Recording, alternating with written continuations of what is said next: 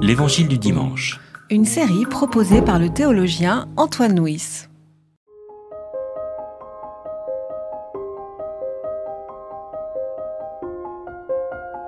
Comme le Père m'a aimé, moi aussi je vous ai aimé.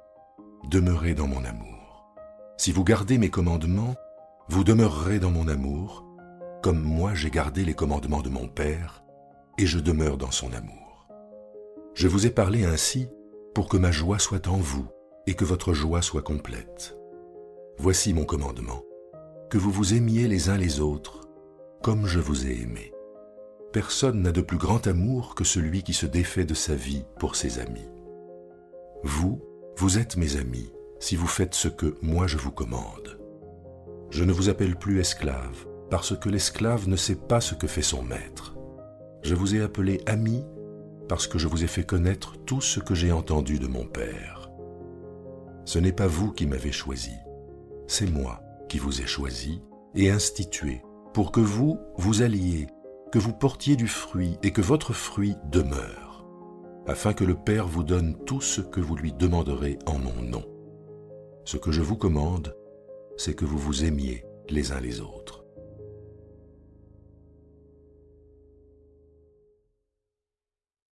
Dimanche dernier, nous avons médité la première partie du chapitre 15 de l'évangile de Jean. Je rappelle que ce chapitre 15 se trouve dans une partie de l'évangile de Jean qu'on appelle parfois le testament de Jésus, qui est une forme littéraire où un sage, avant de mourir, sous la forme d'un testament, délivre l'essentiel de son enseignement à ses disciples. Ben, c'est ce que fait Jésus dans la deuxième moitié du chapitre 13 et dans les chapitres 14, 15 et 16 de son évangile. Dimanche dernier, la première partie du chapitre 15 était l'image de l'Église comme une vigne et les disciples comme étant des sarments appelés à être attachés au cep qu'est le Christ. Et euh, Jésus a appelé ses disciples à demeurer en lui afin de porter beaucoup de fruits. Aujourd'hui, le fruit que nous sommes appelés à porter est exprimé à travers ce commandement dans lequel Jésus dit Je vous donne un commandement, aimez-vous les uns les autres comme je vous ai aimé. Le fruit que nous sommes invités à porter d'abord un fruit d'amour.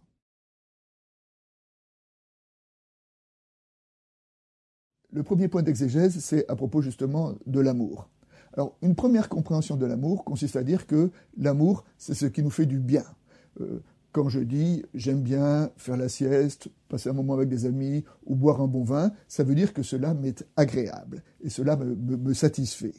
Ici, Jésus inverse un peu la perspective quand Jésus définit l'amour de la façon suivante, il n'y a pas de plus grand amour que celui qui se dessaisit de sa vie pour celui qu'il aime. C'est que l'amour n'est pas ce qui me fait du bien, l'amour c'est ce que je donne, c'est ce que je donne de ma vie pour aider mon prochain à croître dans toutes les dimensions de son existence. Le deuxième point est euh, un verset qui évoque, qui a un petit parfum de prédestination. Quand Jésus dit, ce n'est pas vous qui m'avez choisi, c'est moi qui vous ai choisi pour que vous portiez du fruit et que votre fruit demeure. Il me semble que nous devons entendre que ce que nous pouvons avoir de foi, ce que nous pouvons avoir de foi vécu, de bonne action, nous devons le considérer comme étant simplement un don, une réponse à un don premier que le Christ nous a fait. Notre foi ne nous appartient pas, notre foi nous est donnée par le Christ. Et c'est cette extériorité de la foi qui, d'une certaine manière, devrait nous préoccuper de mesurer toujours quelle est notre foi, mais simplement nous enraciner dans une foi qui a été donnée. le, le combat de la foi n'est donc pas l'origine de la foi, qui est un don, mais la persévérance dans ce qui nous a été donné.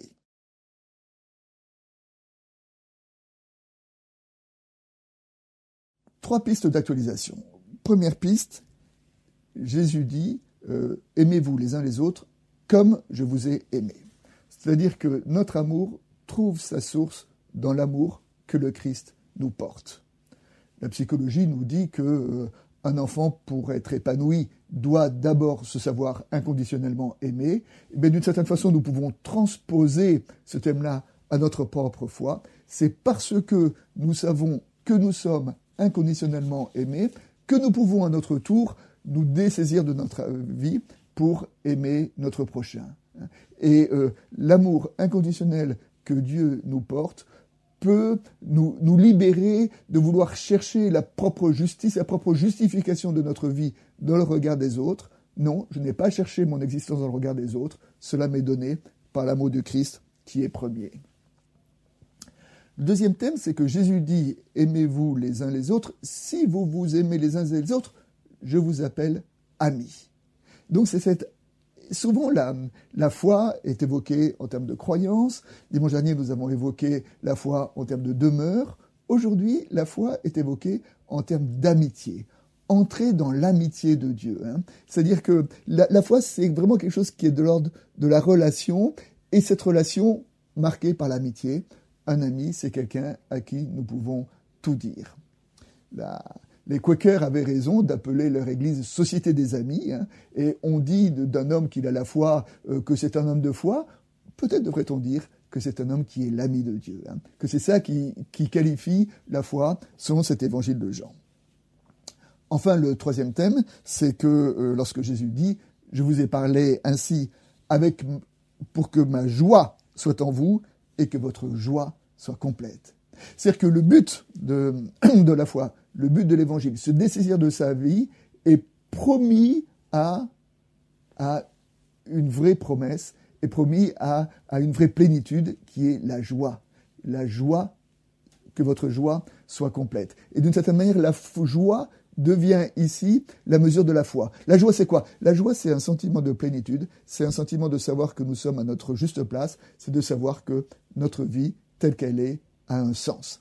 C'est pour ça d'ailleurs que dans l'épître aux Philippiens, la joie devient un commandement. Réjouissez-vous, nous dit Paul. Eh bien, réjouissez-vous dans le sens de cette joie qui est le fruit de la foi, qui est le fruit de cette présence dans l'amour de Christ.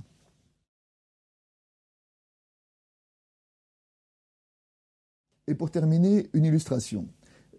Ce texte nous dit que la foi, c'est entrer dans l'amitié de Dieu. Et quand on regarde le Premier Testament, il y a deux hommes qui ont reçu le titre d'amis de Dieu. Le premier, c'est Abraham. Dans le livre d'Ésaïe, on nous dit que Abraham était l'ami de, Dieu. Et d'ailleurs, cela durait encore au niveau du Nouveau Testament, puisque c'est euh, rapporté par l'épître de Jacques, qui dit Abraham, l'ami de Dieu. Et puis l'autre homme, c'est Moïse, dont le texte dit que Moïse parlait avec Dieu comme un ami parle à un ami. Donc, Abraham et Moïse étaient les amis de Dieu. Mais la particularité d'Abraham et de Moïse, c'est que tous les deux, ils ont contesté Dieu. Abraham, lorsque Dieu lui a dit qu'il veut détruire Sodome, a dit Tu ne peux pas détruire Sodome s'il y a tant de justes à Sodome. Et Moïse, après euh, l'idolâtrie du veau d'or, lorsque Dieu a décidé de détruire son peuple, Moïse lui a dit Tu ne peux pas détruire le peuple parce que tu as promis de le libérer. Et bien d'une certaine manière, un ami, c'est quelqu'un qui on peut tout dire, y compris à qui on peut dire quand on n'est pas d'accord, Abraham et Moïse ont été ses amis et nous sommes invités à rentrer, nous aussi, dans l'amitié de Dieu.